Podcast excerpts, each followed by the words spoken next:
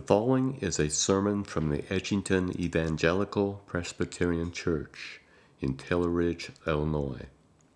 And we want to think about him tonight.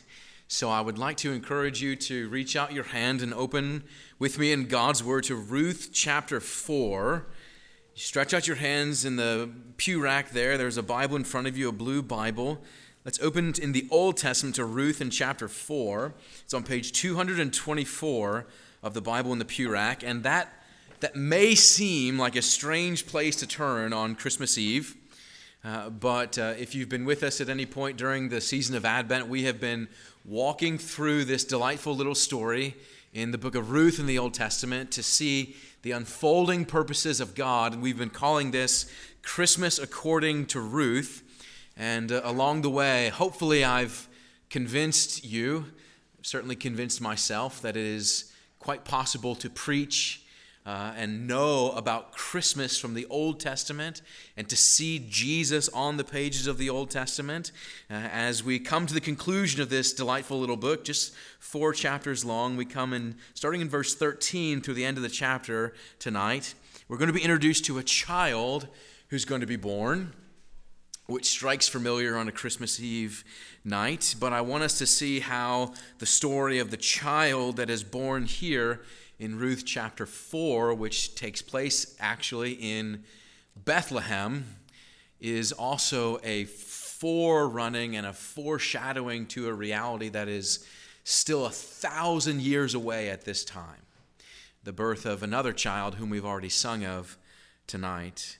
And so, what I want us to do is to see how perhaps this less familiar story of Ruth shows us the, the more familiar story of Christmas, but takes that familiar story and, and blows it wide open to see really the marvel of what God is doing when He gives us His Son.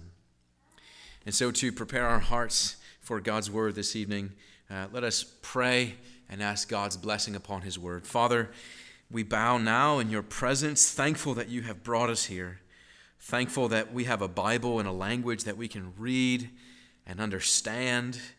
And we pray now, Lord, that as we gather, that your Spirit would unite us all together, and also that your Spirit would rest upon us individually to illuminate our minds, to give understanding about what it is that you have given to us here in your word, to illuminate our hearts to receive with faith the things that you have spoken to us. And Lord, that you would illuminate our very souls to own Christ in our hearts again. And so, Father, come, we pray, in the power of your Spirit to reveal your Son to us here in the book of Ruth, we pray in Jesus' name. Amen. And now, dear friends, hear God's word from Ruth in chapter 4, starting at verse 13 through the end of the chapter. This is the word of God. So Boaz took Ruth, and she became his wife. And he went into her, and the Lord gave her conception, and she bore a son. Then the women said to Naomi, Blessed be the Lord, who has not left you this day without a redeemer, and may his name be renowned in Israel. He shall be to you a restorer of life and a nourisher of your old age. For your daughter in law, who loves you, who is more to you than seven sons, has given birth to him. Then Naomi took the child and laid him on her lap and became his nurse. And the women of the neighborhood gave him a name, saying, a son has been born to Naomi. They named him Obed. He was the father of Jesse, the father of David. Now, these are the generations of Perez. Perez fathered Hezron. Hezron fathered Ram. Ram fathered Amminadab. Amminadab fathered Nahshon. Nahshon fathered Salmon. Salmon fathered Boaz. Boaz fathered Obed, Obed fathered Jesse, and Jesse fathered David. Amen. The grass withers and the flower fades, but the Word of God abides forever. And I encourage you to keep your Bible open there as we look to this genealogy together on Christmas Eve.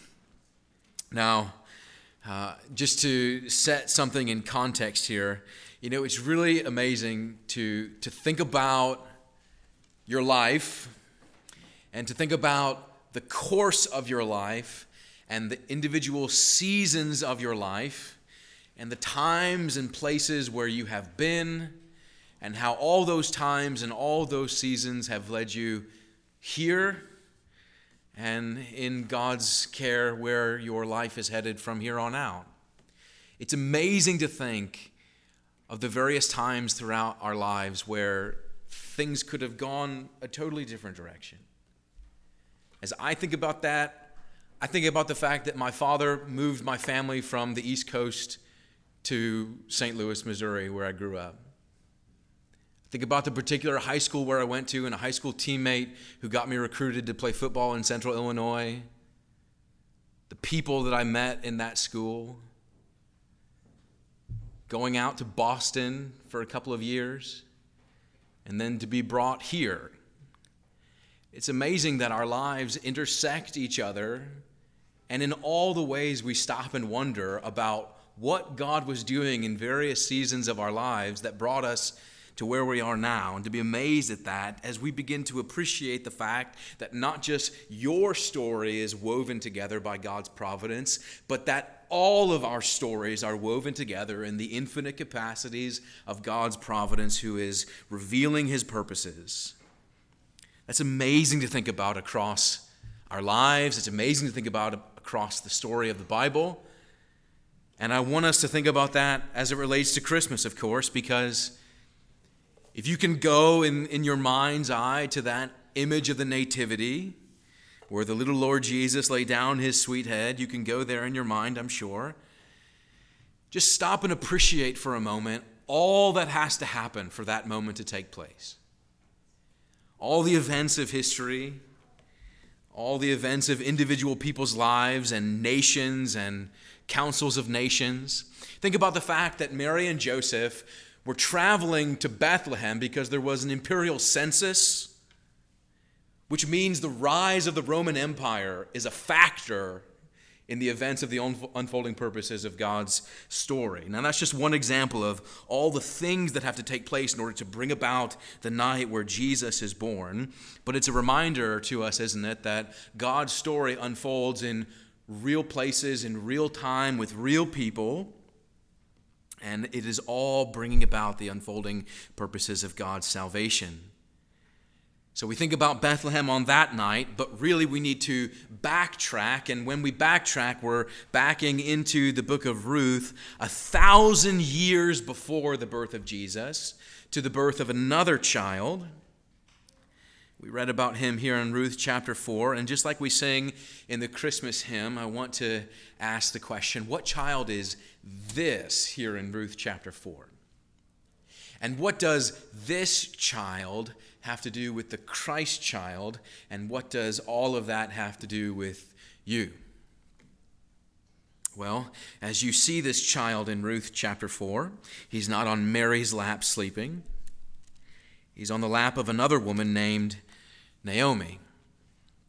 Now, we met Naomi back in chapter 1 when Naomi and her husband Elimelech and her two sons left the town of Bethlehem to leave the promised land and go east away from the land of the people of God into the region of Moab, searching for relief from a famine that was in Bethlehem in the house of bread.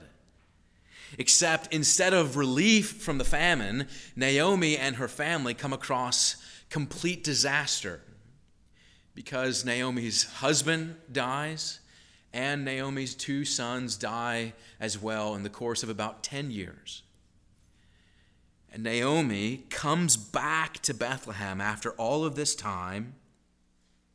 She makes this lonely journey back to Bethlehem, where when she comes back, she says, The Lord has brought me back empty.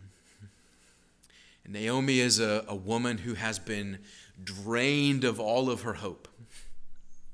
Life has left her battered and wounded, and she is in deep distress, but she's not totally alone. Because along with Naomi travels her new daughter in law, Ruth, the Moabite girl who told her mother in law on the way back from Moab, headed to Bethlehem, Where you go, I will go. And your people will be my people, and your God will be my God as well.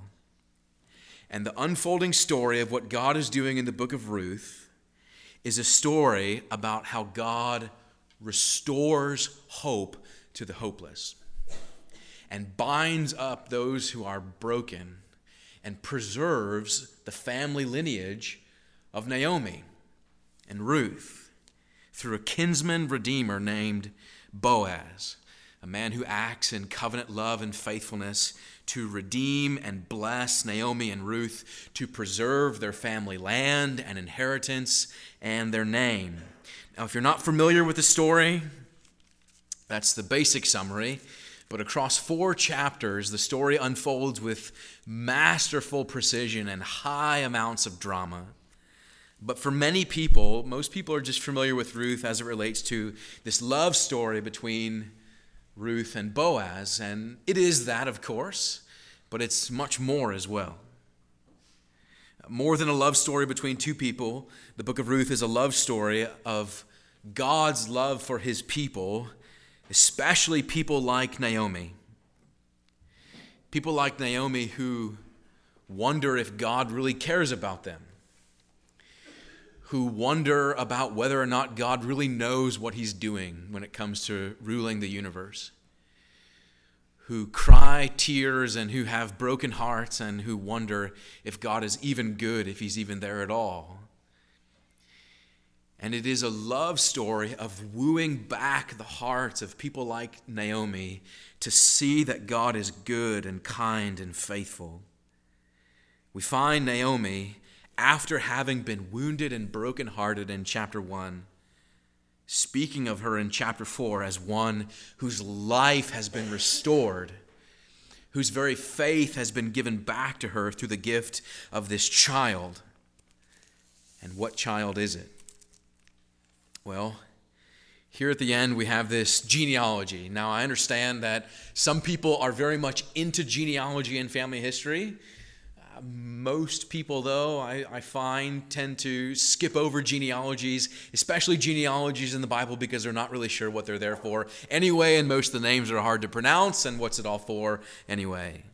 But in this genealogy, there is a message that what God was doing in the life of Naomi and Ruth and Boaz was actually so much more than they ever thought or could have dreamed of. That God was doing something in their lives, which is also something that God was doing in our lives as well. You and I need what this genealogy is saying to us. Because here at the end, we find that Boaz and Ruth bear a son whose name is Obed.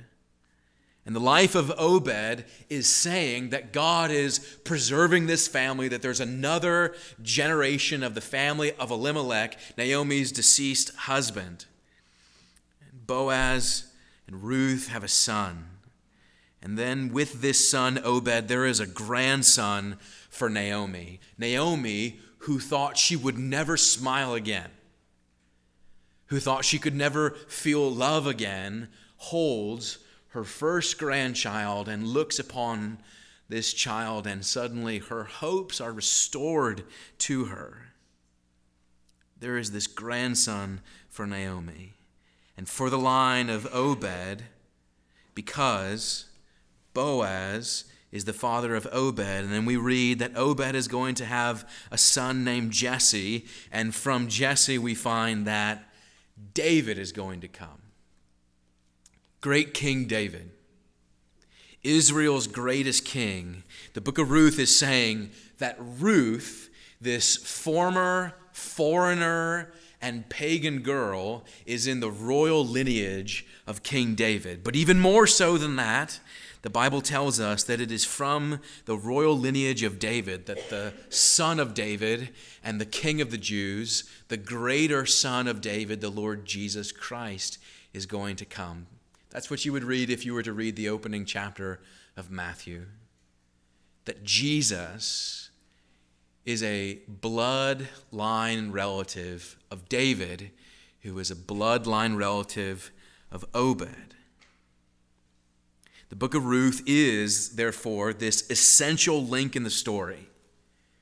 Because think of, think of the consequences. Without Ruth and Boaz, no Obed. Without Obed, no Jesse. Without Jesse, no David. Without David, no Jesus.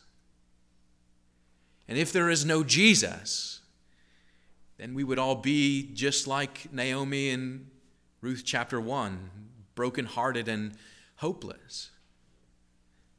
But that's not the case because this is the story of how hope breaks into hopelessness, about how God restores and redeems, both for the sake of this particular family that we read about in Ruth, but ultimately for all of the race of humanity. God brings hope into hopelessness and restores and redeems and heals all things.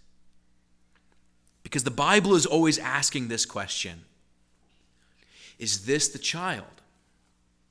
Is this the child? Is this the promised child? And we have to answer that question when we read about the birth of Obed because people would have asked that question Is this the, the long promised child? And when you ask that question, and you get a hint when you look at your bulletin cover what that's all about. Because way back in time, all the way back in the garden, after sin had entered the world, God made a promise that there was one who was going to come who would be born of a woman, who would be the seed of the woman, who would crush the head of the snake, that ancient serpent, the devil himself, Satan. That the world had fallen into sin and with it the curse of death, but there was a promised child who would come into the world to reverse the curse of sin and destroy death by treading upon the serpent. That's all the way back in the book of Genesis. And every time you find in the Bible the birth of a son, the question is supposed to be asked is this him?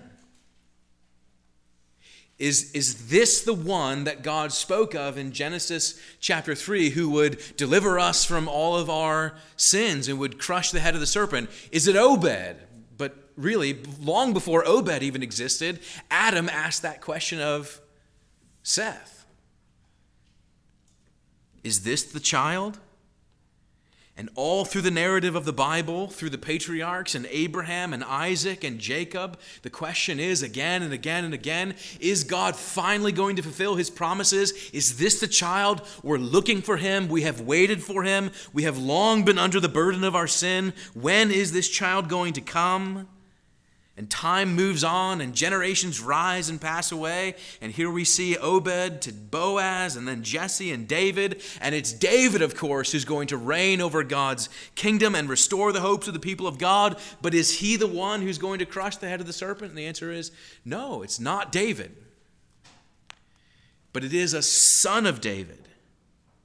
And on and on and on for thousands of years if you've ever felt like you have waited for something, the Bible is a story of waiting for this fulfillment.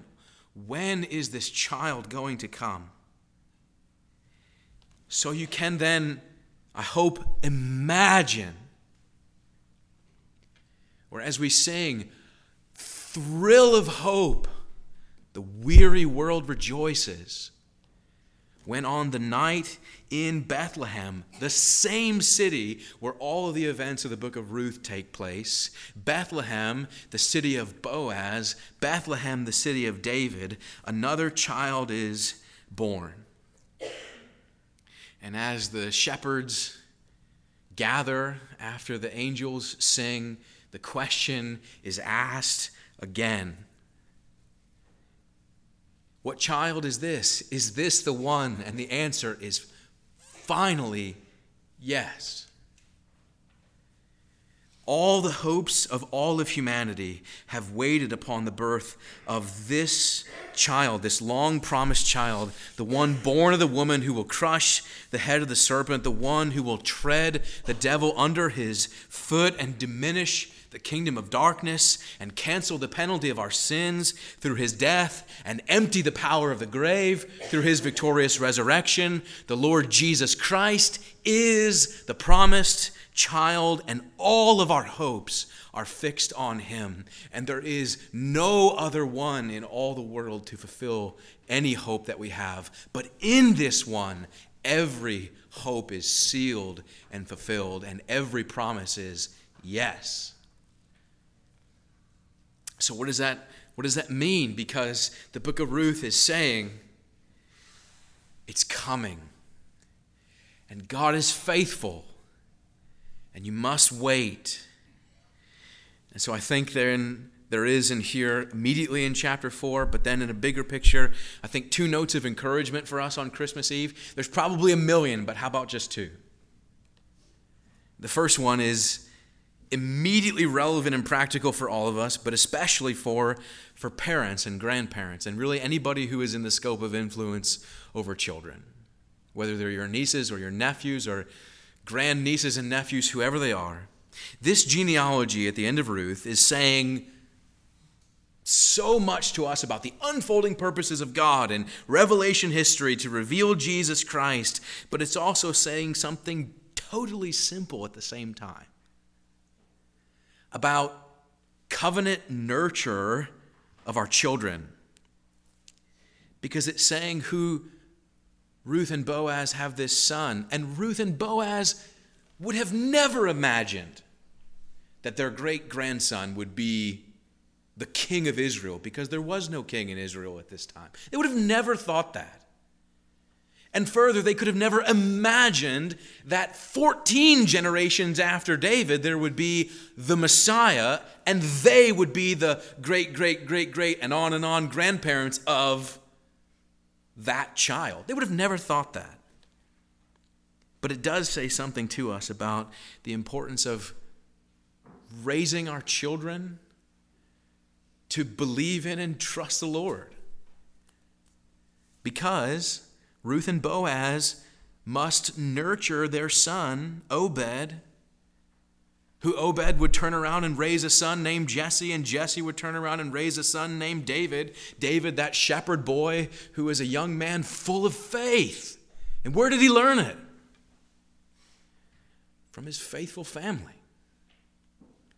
Where do our children learn that God loves them where will our children hear the good news if not from our lips? We must tell them.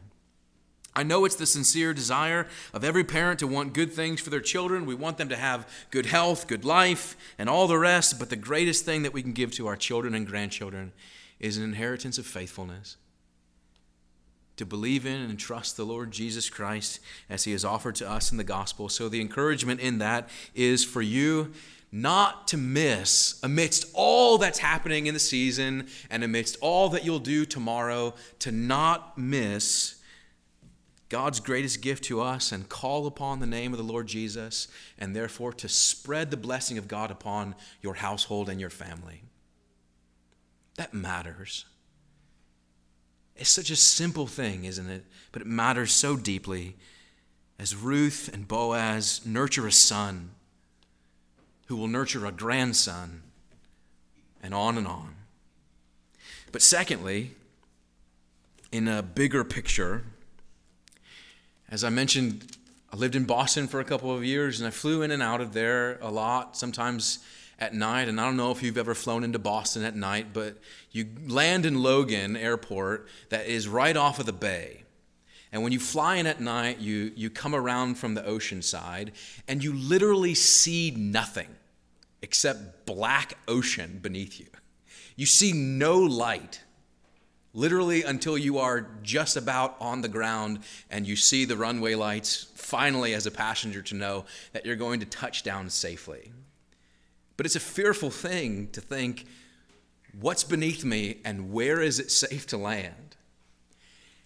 And the genealogy in Ruth chapter 4 is like a runway that is pointing us toward the safe place to land. And it's saying, This is the way. And this is the direction that our hopes need to go to. Scripture guides us generation by generation through the darkness to the only safe place to land, and it's all pointing us towards the Lord Jesus Christ. I'm not sure I'm not sure what you need tonight. I'm not sure what questions you have. I'm not sure what doubts you have, what fears and what sorrows. But one thing that I am absolutely certain of is that whatever your fears and whatever your questions and whatever your sorrows, all of your hope is found in this child, the Lord Jesus Christ. And he is the safe place to land, as the prophet Isaiah says, He is our peace. And how desperately we need it, how desperately we need it in our lives, in our families, in our community, in our nation, among all nations, but most importantly, how we need peace with God. And that peace is found in Jesus Christ. And the book of Ruth is this tiny story amidst the ultimate story of what God is doing to reveal that peace to us in Jesus Christ through Him. And so, what that means at the end here is that I just simply want to invite you to renew your hope in Jesus. Or perhaps for the very first time, to lay your trust upon Him and find that He is a safe place to land. And to bring Him all of your love and all of your trust, and to embrace Him as your Redeemer, and then to worship Him as your King. Because there simply is no other place, and it is a safe place to find all of your hopes realized. Let us pray. Father, how we thank you and how we delight in the Lord Jesus tonight, who was born for us that we might have the fullness of hope and joy.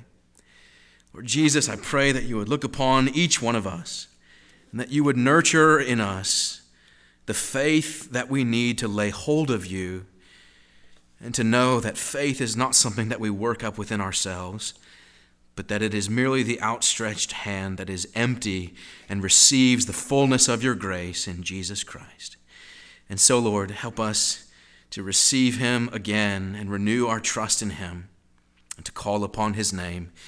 We pray these things in his name. Amen. Thank you for listening to today's sermon. If you would like more information about our church or its ministries, please visit Edgington epc.org. May God bless and keep you.